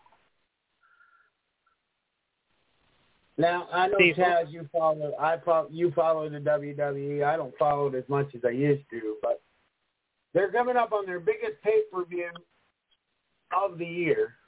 Uh, even though they have twelve of them, they used to only have four. But I kind of wonder why they didn't. They, since Vince likes to waste money, and why would I wonder why they wouldn't have thrown money at a truck series team for the weekend for this first ever inaugural race on Bristol on Bristol dirt?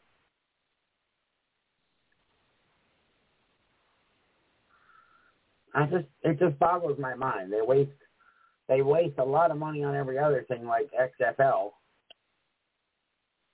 You know, Because they have nothing else better to do. yeah, well, that's what I'm wondering why they didn't why they didn't throw money at this. I just think it would have been a a good way to promote uh, WrestleMania, and uh, not only that, but since they're going to have fans in the stand, I don't think the stands. I don't think they uh, decided exactly how many. I think while they were first pay saying forty five thousand each night, um, or up to forty five thousand. I, I was just curious to see what uh, what you thought on that. Uh, I'm I'm not highly. I mean, yeah, I'm a wrestling fan, but I'm not highly invested in WWE like I once was. Um, it's it's hard for me to tell at this rate. are different. But um, in terms of the, but in terms of schedule, while we can go over that quick, um, weekend schedule for Bristol Dirt Friday, March 26th, 3:05 p.m. is first practice for the Truck Series on FS1. NASCAR Cup Series gets their first practice at 4:05 p.m. All times are Eastern, just so everyone knows. Uh, that first practice for Cup is on FS1 as well. 5:35 p.m. final practice for the trucks and FS1. NASCAR Cup Series final practice at 6:35 p.m. also on FS1. Saturday, March 27th at 4:30 p.m. This is on everything for Saturday is on FS1. Um, 4:30 p.m. First qualifying race. Second qualifying race around 4:45. Around 5 o'clock is the third third one. Around 5:15 is the fourth one. That's all for the trucks. Next is the Cup Series, starting at 6 o'clock. Their first qualifying race.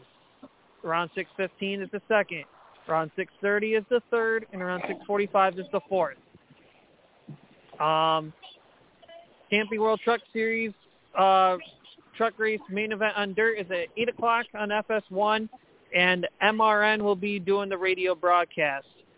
Sunday, March 28th is the NASCAR Cup Series Food City Dirt Race at Bristol at 3.30 on Fox PRN for radio, and for you Canadian folks, it's on TSN, the main TSN broadcast. All right, so now we know where it's all going to be. Uh, Saturday and Sunday. I can tell you where I'm going to be. I'm going to be sitting in front of the boob tube, and I'm going to watch. I'm going to watch the non-asphalt, non-dirt drivers that are there attempt uh, to run on dirt. Well, I don't want to get. I mean, I don't want to can- get to the pits just yet, but they're going to be definitely. They're definitely going to be interesting, and it'll be interesting to see who each one of us pick. Um, I mean, I know the obvious answer. I know the obvious answer is going to be people like Bubba Wallace. Oh wait, no, somebody's going to pick him to wreck first. Um, although he Wow. did win a Cup Series race, so you know he's got a good chance. Um, won a couple well, of them. He's won a dirt race. yeah, you got that's what I you got plenty of you got plenty of dirt background in cup and truck. I mean, Hailie Deegan uh, came from dirt um, for, from the trucks. Uh, like I mentioned earlier, J.R. Heffner is a uh, Northeast modified driver. He's driving the Jordan Anderson truck. Um, Chase Briscoe has got some dirt background.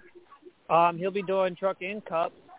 Um, Bubba Wallace, he's won a truck race on dirt. He'll be doing truck and cup double duty this weekend. Um, we've seen some truck regulars run the Eldora truck race, and um, so Johnny Sauter can be coming into play there. Austin Hill is another one. Kevin Harvick, well, we, um, I'm not sure if he ran Prelude to the Dream when that was his thing. Um, not sure how much dirt experience he's got, to be quite honest. Um, I know Derek Kraus has some through the K&N and ARCA stuff. Um, I think Zane Smith is on that same platform as well. Um, we also got, let's see here. I know, I believe Myatt Snyder has some. Uh, Newman, with all the dirt experience he has, we know he's got it. Um, obviously, Kyle freaking Larson, we know him with the dirt. Brett Moffitt, uh, we've seen him on dirt. Um, Stuart Friesen, Jessica Friesen, Northeast Modified Drivers. Stuart Friesen has won a dirt race in trucks. Um, Matt Crafton, uh, he runs um, UMP Modifieds, I believe, and I think, uh, Chris, if you want to correct me on that one, you can. Um, there's a lot of uh, background in terms of um, dirt racers in the truck. And if you look in the cup swing of things, if I can load it up here quick, um, Stuart Friesen enters for Spire and Chevy, odd, oddly enough, uh, being that he's all with Toyota. Um, Larson, we've mentioned. Austin Dillon has done some late model racing at Bristol, so he's going to have some experience there. Brad Keselowski did late model racing, not at Bristol, but a different track. Um, Kurt Busch has dirt experience. Newman, we've said. LaJoie has ran late models over at Bristol. Um, Chase Elliott did the same deal. Uh, Briscoe, I've mentioned earlier. World of NOS Energy Drink. Sprint car driver Chris Windom is in the Rick Ware Racing 15 for this race. Um, Kyle Busch ran late model over there. Christopher Bell, we know he's got dirt background. Um, Bubba, we mentioned earlier. Um, Chastain has a little dirt experience. He ain't the greatest, though, to be quite honest. Uh, Stenhouse has dirt experience. Uh, Ty Dillon does. Suarez does. So, I mean, we have a lot of dirt experience in this. Yeah, but what I was saying is it will be interesting to see the guys who never grew up on dirt racing in dirt in a cup car. Now they're not going to have the splitters on the cars. The cars are going to be up in the air. They're going to have treaded tires. I'm interested to see. I don't. I didn't see any pictures of what the cars are looking like preliminarily. Um, yeah, preliminarily. Say that ten times quick, and so it'll be definitely interesting to see what they look like uh, come come Sunday afternoon. Uh, we know the trucks are going to look the same, but there'll be some different people. Um, different people have, um, and Chris just said all have dirt experience. Then I misspoke and I apologize. Yeah, Alex Bowman and Ryan Blaney I missed on dirt experience. So I forgot about. Yeah, I mentioned Bell, but Christopher Bell. I mean, we've seen him win what three Chili Bowls in a row before Larson stopped that one. But I think we are, we got about 15 minutes left, and uh, I do know that doing picks takes a while. So let's start with you, Taz, and uh, let's uh, let's start these picks for the week. Oh, you're gonna start with me, the Mister Point Leader guy? Oh, bad move. Um, oh, look at you brag. That's on you. Um, last week, um, kind of a bad week for me. Um, I went different direction with my picks, and I think Justin Haley was the only one that could kind of give me some life, not very much. Um, for me in the trucks, well, if Bristol plays into his favor, um, in how he likes to race, I am going with well, and I know Craig's going to say him too, but I'm going to do it anyways. It's going to be Mr. Freeze, Stuart Friesen. I'm going with him on Bristol Dirt. Um, we, if you know how Stuart likes to race, he likes the high line, and if Bristol gets that high line going at, at Bristol, um, obviously Stuart's won a truck uh, dirt race at Eldora, um, especially when the high groove kicked in into Stu's favor. Um, I do believe Stuart's going to be right there. Um, so I'm going Stuart Friesen for the trucks. In Cup, um, there's many different people I can pick. I can go Stuart Friesen again. I can go Chris Windom. I could probably go Austin Dillon, who's won late model, uh, was one, I think one, maybe two late model races on dirt at Bristol during the Bristol Dirt Nationals. Um, I could go with somebody like Christopher Bell. We know him. But uh he's got some momentum. He didn't win in Atlanta, but I think we see uh, a first-time winner, and with Freightliner on board for new sponsor this year, um, I gotta I gotta go with Young Money, Kyle Larson. All right, Chris. Oh, Chris. All righty. So, uh, you know, there's a lot of experience in the trucks.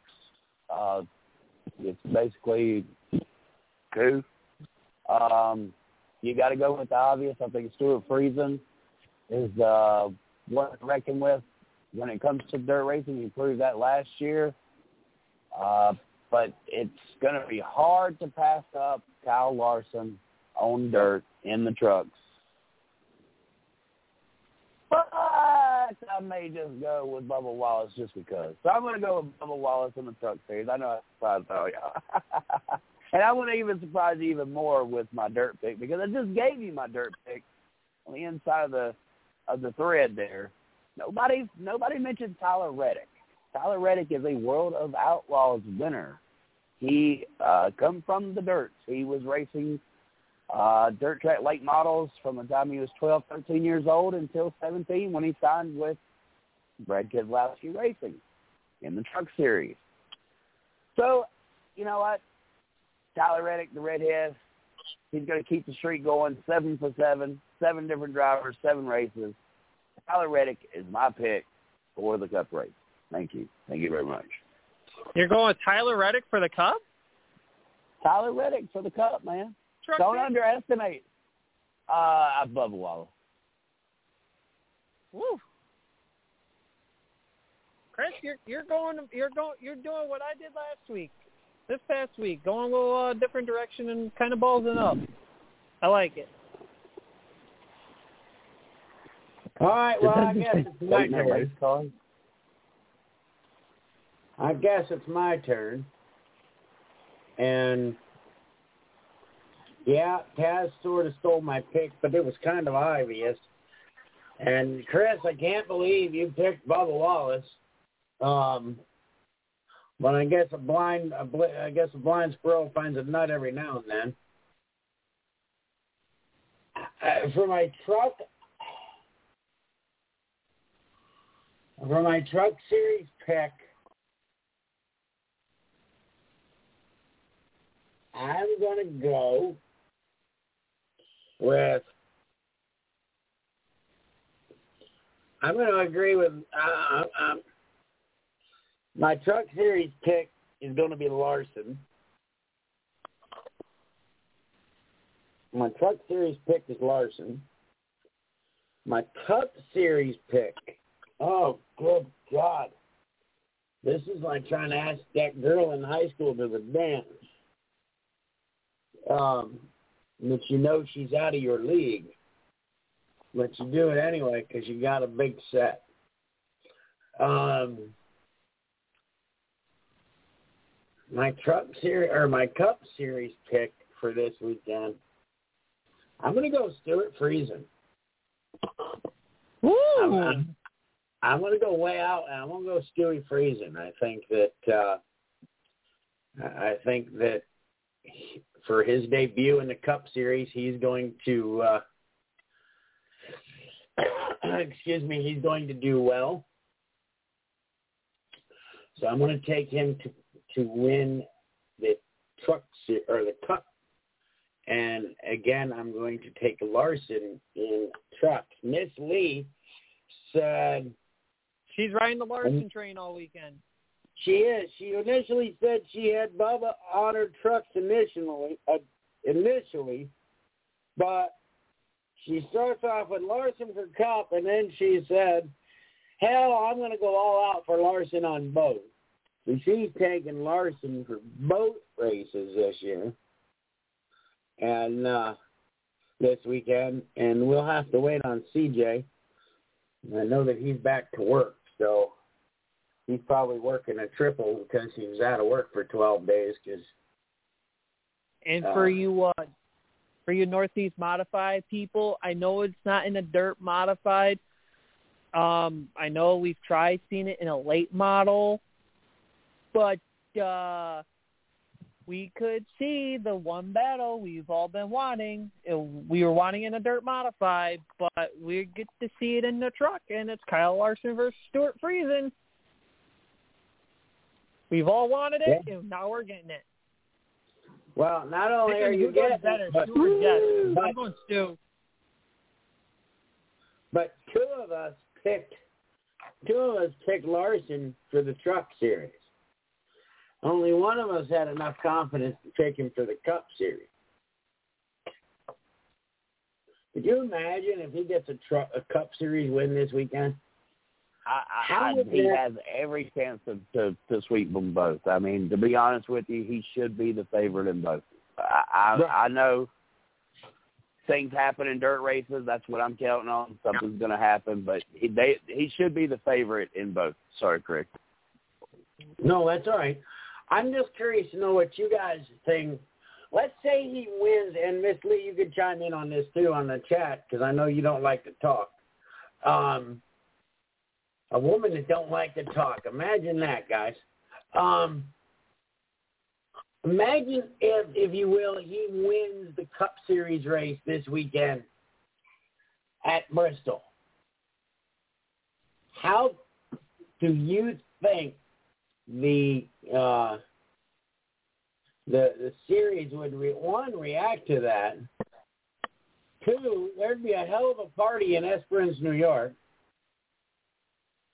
And three, how quickly would he get a ride in the Cup Series?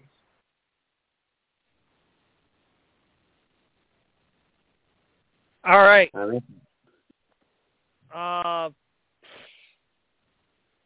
I don't know. It. I think Stu Stu's just going along with the ride. He's not rushing anything. Um, so we'll see how that goes. But uh, well, we got a couple minutes. Miss Lee put a little uh, uh, gamble on the line, and uh, I said, you know what? Let's put a uh, let's put a couple uh, bonus points on the line here for this one. I Are you. Team Stu or Team Jess? If you if uh you pick whoever crosses the line better, um whoever has a better result will get three bonus points towards their pick. Um Not. I say up at five. Make it eight. five in the middle. All right. That works. So it's five bonus points. Yes. Miss Lee said it would definitely be definitely bode well him for him moving up, and I I couldn't agree more. Are you Team So- Stu or Team Jess here? I'll take team. I'll take team Jess. Woo! Never bet against a woman trying to show off. I'll take Stewie. Ah, Chris, you good dog right there. This could be a way for It's part of us, obvious. to, some of us, to catch up to uh, Taz. Mr. CJ's catching up. Oh my God. Starting to shaking my boots. I would if I was you. So all right, so it's uh I'm taking Team Jess. I think Miss Lee said Jess.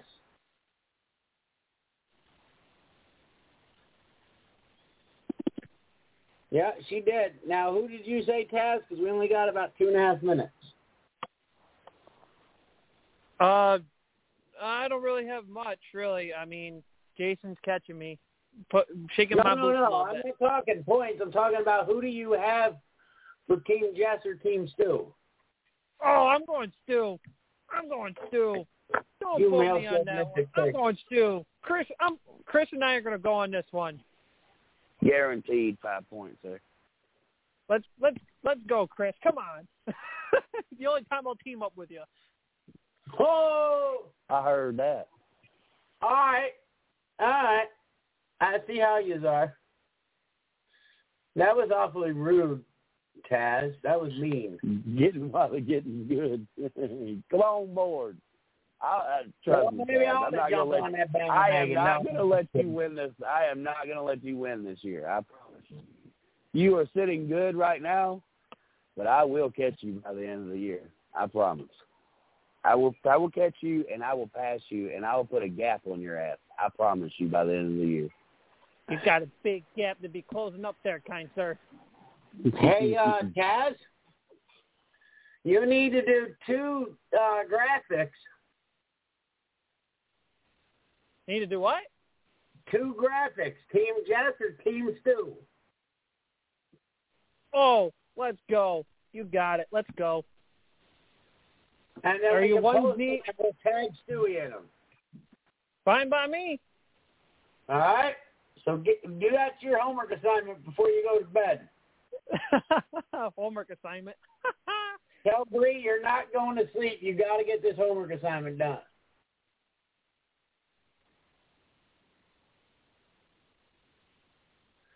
Let me know hey, I got hey. I got I got all week and I work five to two every day except for Thursdays and Saturdays.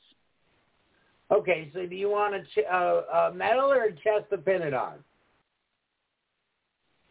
I want a freaky medal. I'm gonna quote Ouch. that thing. Where's the love tonight, y'all? Jesus. I want a medal. I want to gloat the thing. You're gonna give me that prize. wow, he wants a medal. He don't want to. He don't want to have to wear a D cup. All right, you have listened to a very entertaining race chat live tonight. Two of us went with. Well, we still haven't heard from CJ, so we will in the morning, I'm sure. Two of us went with Team Jessica Zemken, and two of us so far have gone with Team Stewie. I can almost guess who who uh, J, uh, CJ is going to go with, though. But I don't want to speak for him. But I have a feeling I have a feeling he's going to be Team Stew. And I sure hope we win next week so we can brag, brag, brag, brag, brag. So I want to thank I'll let you do a five. I'll let you do a five minute brag next show if it happens that way. Let me. Uh, I want to thank everybody for tuning in to Race Chat Live tonight. I don't know about you guys, but I had a good two hours. Um, very informative. I oh, I got something for you to ponder. I think I posted it on the Race Chat Live page earlier this week. What got more coverage? The the inaugural, inaugular, and yeah, the first race, the Roval, or the first race at Bristol on dirt. Woo! It's gonna be a good one. Oh, it's gonna be. I'm gonna tell you what. It's gonna be a pound those Tito's and cranberry and fireball shots kind of race. All right. Can't wait to talk about it next week. Absolutely. Who do we have on as a guest next week, Taz? Jay Fitzgerald. All right, Jay Fitzgerald's going to join us next week at 8:30. You're going to want to tune into that. That's going to be a that's going to be a good interview, I'm sure.